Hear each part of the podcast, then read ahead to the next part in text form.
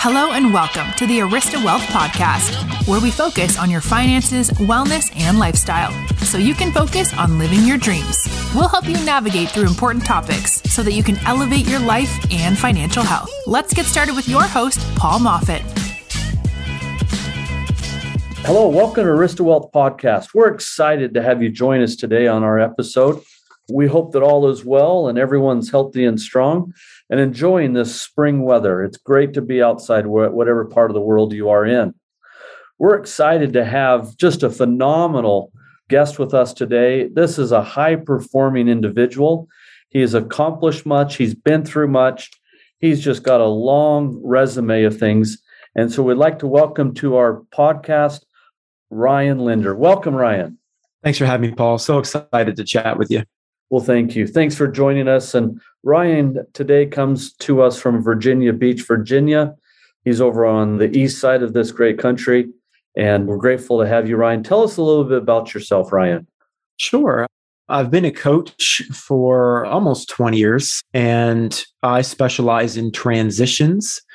So, really, I've done thousands and thousands of sessions for all types of people all over the world. I even worked for a military contract, did about 6,000 sessions for the military, and uh, really helping people with anything regarding change. So, for example, if a soldier is getting ready to retire, they've been a soldier for 30 years, they want to say start a business. It's sometimes, hey, I've, I've been this person for so long.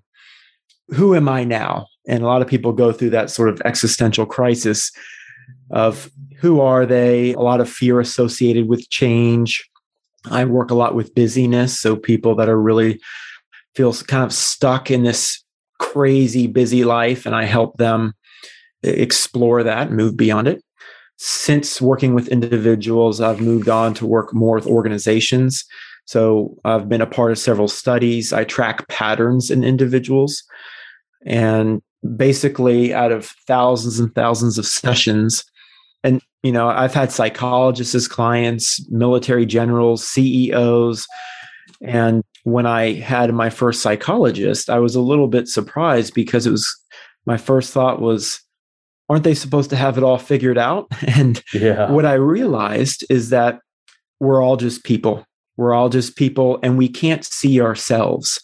So it has nothing to do with how smart you are your intelligence or we often cannot see ourselves. So that's where I come in. I help people sort of explore yeah. and move beyond that. Well, that's great. Well, Ryan, thanks for that. And also, just for our listeners, he has a book called Half Known Life. And what's also unique about Ryan, and I don't want to get into it too quickly, but he has had two near death experiences. And he'll talk about that as we talk further. But as he just said, he's he's done many, many hundreds and thousands hours of counseling and coaching just some of some wonderful people in this great country. So ryan let, let's get started. I got a question for you. Help us understand the science of first impressions. Yeah so uh, when i work with people and, and a lot of times most people i work with are so busy and given that they can't see themselves it takes real awareness to interact with someone in a way that's meaningful and present. And when we're busy, when we're reactive, we can't do that. And this is one of the really interesting things that I track and that a part of several studies. People notice two things about you right away, right away, even subconsciously. Now, number one is not a surprise to most people. Number two is. So, number one, the first thing they notice about you right away is your competence. They get a sense of your competence. So, in other words, confidence is part of that, but they get this sort of unconscious, subconscious feeling about your competence. And that's the way you present yourself, how you speak. There are a variety of factors involved.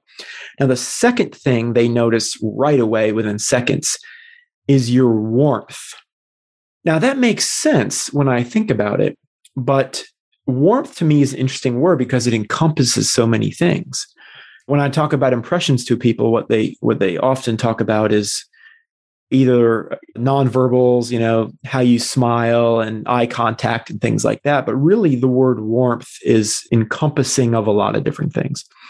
Now, when we become reactive, when we become busy, which most of my clients are, they can't do that.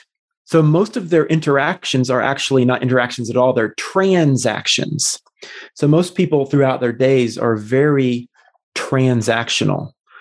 And it's impossible to really generate those connections. People are starved of interactions because they're so used to transactions. And I'll give you a quick example that I'm sure a, lot of people can relate to. There are things you do every single day that you don't realize. Probably did it today when you when you went to work was you said something like how are you? How are you? Good. How are you? How are you? Good. You? It's a reaction. You know, most people aren't giving you a real answer when they're and they're it's not a real question, right? It's a pleasantry. How are you? Good. How are you? How are you? Not too bad. So think about that. You're bad, just not too bad. Well, that's good. But people say a variety of things, right? They say hanging in there. They say, oh, it's Monday. Anyway, my point is these things are all just reactive type of things. And there's no presence there. And it's impossible to generate real connections. People can feel that, right? It's like that saying people don't always remember what you say, but they always remember how you make them feel. And I've trained customer service departments all across the country. And how you connect with someone, people can feel it. Yeah. Even in emails, how do people sign emails in the corporate world? Regards, right? You wouldn't speak that way. Sure. That is just a transactional type of communication. That's interesting. So, so what you talked about is they pick up two things: the competency and the confidence, and then their warmth when you meet somebody at the first signs of of impressions. But I've never really heard that that people are starting for interactions because they're tired of all the transactions. And when employees go to work, they go from one department to another or over to another cubicle or another workstation to say, I need this, I need that. They're doing transactions, but it's really no interaction and no warmth and no, hey, let's just sit and talk and have a conversation. And so many people are really desiring interactions and time to spend with each other instead of trying to just do transactions all day. And people leave jobs because of it, right? We talk about, yeah. you know, people don't leave bad jobs, leave bad bosses and things like that. But really, what's going on, if you kind of peel the onion a little, is that people are leaving bad atmospheres, bad situations. And it's because they don't feel like people. The, the interactions yeah. aren't good, right? A lot of employers hire roles, not people right? Yeah. And so if you shift that and you create a culture of of interactions, not transactions, yeah, you find that turnover decreases. And I remember once I had a client walk into the building I worked in. He he asked me just a, a benign, simple question. He asked me, "How are you?" But this is like 10 years ago. But what struck me about was the way he asked it he was wanting a real answer and i could feel it i could feel it at the time and people can feel if you're being real with them if you're being present. And that's why there's so much work at big companies that I, that I do because yeah. their turnover is so high and they're dumbfounded as to why that that is. Yeah. Well that's great. Thanks for sharing that insight with us ryan. Another question that you alluded to at the very beginning and it has to do with what is the power of being in the present, the present, instead of forward or backwards? What's the power and the benefit of being in the present? Well, and things like mindfulness, those are hot topics right now. You know, a lot of people are, are into mindfulness and presence, and they intellectually know what that means. But unfortunately, they don't actually practice it in their lives. And I'm not referring to just, yeah, take a moment of presence in your day, which is a good thing, which is a good thing. But presence really refers to those interactions I was talking about and really being with someone when you're talking to them. Because what most people do when they talk to somebody is they're just waiting for, they're waiting to interject, they're waiting for the next thing most people in that reactive state, they're living perpetually in the future or past, right? They're thinking about the next moment and the next and the next and the next, and it never ends. So, really, presence is about slowing down and creating those real interactions and without so much multitasking. Multitasking is a great way to do many things poorly. And studies back that up. In other words, we only have attention enough. The cognitive load is only so much that we can only truly focus on one thing at a time. Now, the word multitasking, people talk like is wear it like a badge of honor. It's all over resumes, right? But what people really mean as a strength is the ability to pivot. So pivoting and multitasking are doing two different things. If you are multitasking, you're not really there. You're all over the place.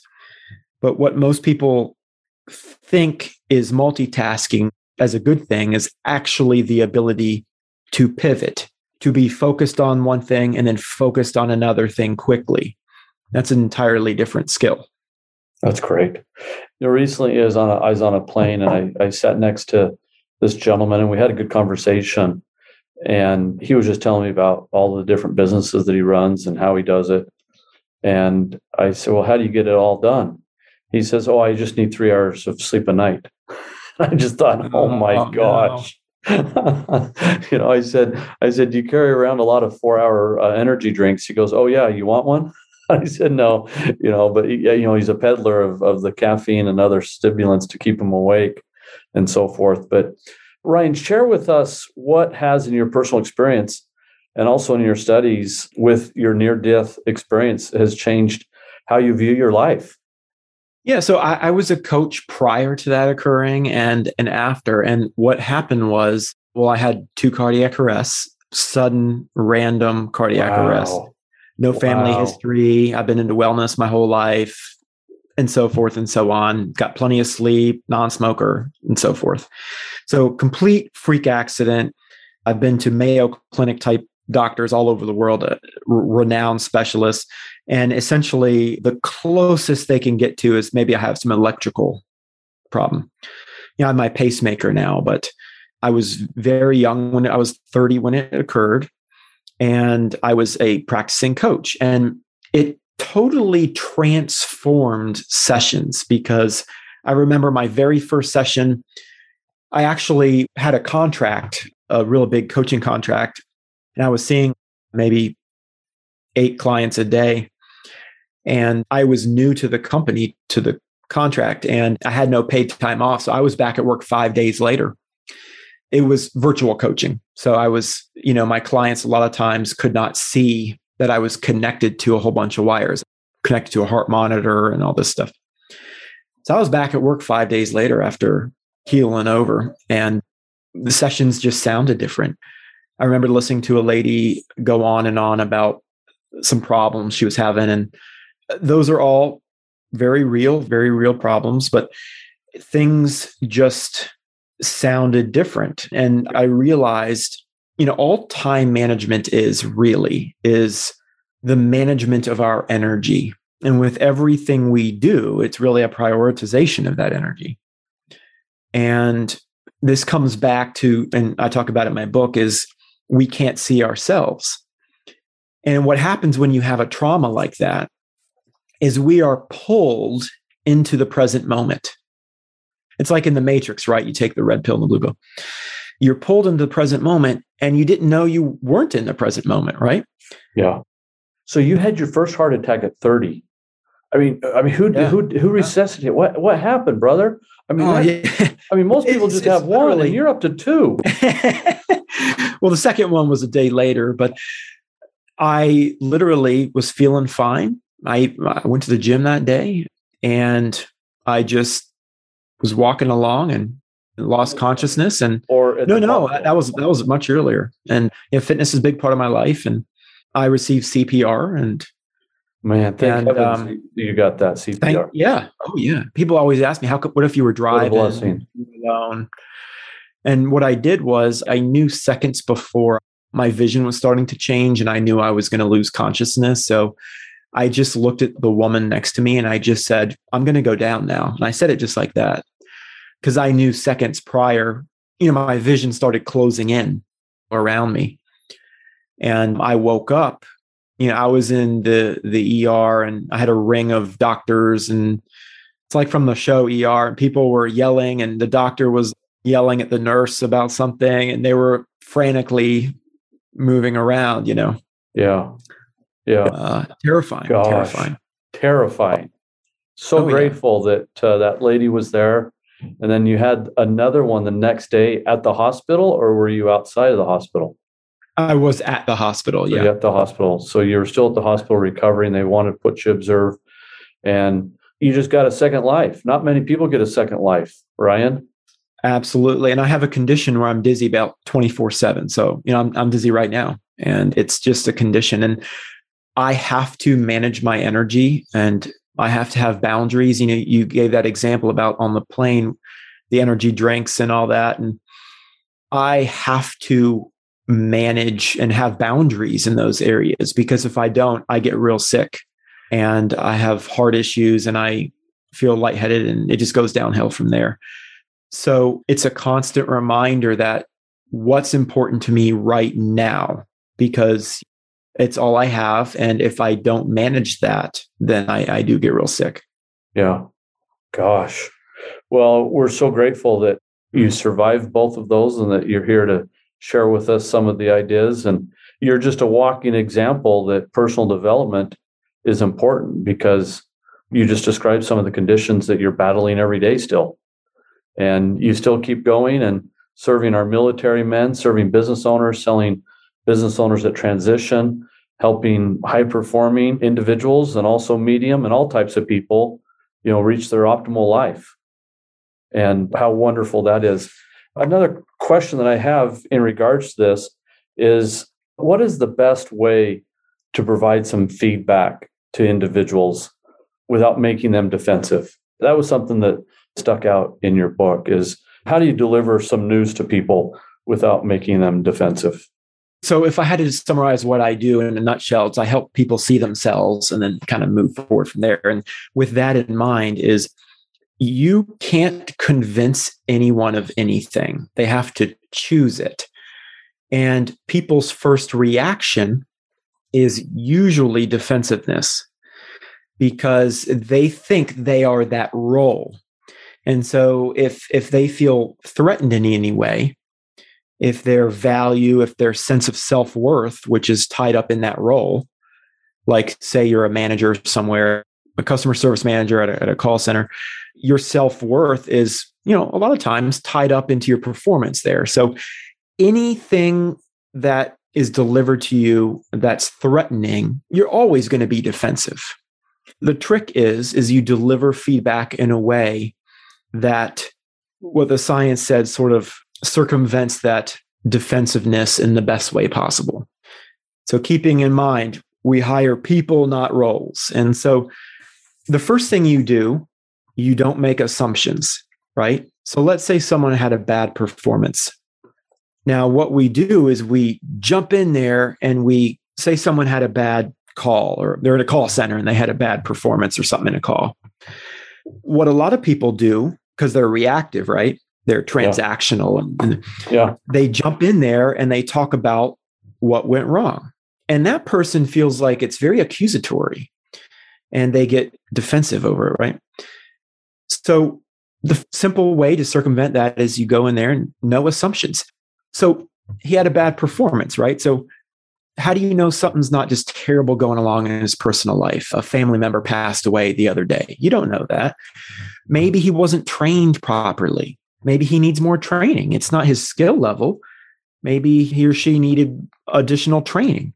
Maybe it was just an honest mistake and not a pattern. Maybe, I mean, you could assume all kinds of things, but what you do when you go in there and you don't assume and you ask questions, most people will call themselves out. Most people know they did it bad. No one goes to work and says, I'm going to do a terrible job today. No one does that. So if you go in there and you treat them like a person, don't assume anything. First thing you do is you ask questions. So how do you think you did today?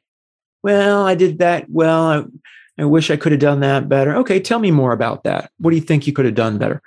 And then they'll go into that.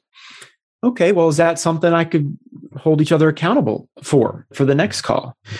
So, most people, if you just serve as a guide, they will create their own structure there. Yeah. And you do that with questions, you do that by the warmth, and you, and you connect with people, and you don't make assumptions. And that way, they don't feel attacked because most people, they just don't feel heard. And if you people just pause instead of reacting and they let this person speak, they're going to get a lot more out of that interaction. You're either building people up or you're breaking them down, right? So if you go in there and you criticize somebody, they're going to quit eventually. Most of the time, when people quit and turnover is high, it's because a number of those incidents happen multiple, multiple times. And eventually the person just quit. Yeah, that's great. Well, Ryan, this has been awesome. I'm so appreciative of your time today and you know your depth of experience and having gone through two sudden and unexplained cardiac arrests is is really a badge of honor and grateful that you're still among the living with us and your years of experience in the science and the research how can our listeners stay in touch with you and follow some of your work and go to my website rslindner.com it's spelled kind of weird it's r-s-l-i-n-d-n-e-r.com all my social media links are there you can reach out to me on LinkedIn if you want to. I'll even throw a special in there. I'll hook you up with a free audio book if your listeners mention you and, and your podcast in a message to me. Or then go to my book website, which is halfknownlifebook.com. And it's on pre order. Uh, it comes out on April 19th. Oh, that's great. That's great. Well, Ryan, hey, thank you so much. And listeners, thank you for joining us today. And please remember to go and like, share, and learn from this, take some notes, and stay tuned. We've got some other phenomenal guests coming. And remember, make a life of significance and do good every day in all that you do. This episode of the Arista Wealth podcast has ended, but be sure to subscribe for more advice on your finances, wellness, and lifestyle so you can focus on living your dreams. Don't forget to rate and review so we can continue to bring you the best content. See you on the next episode.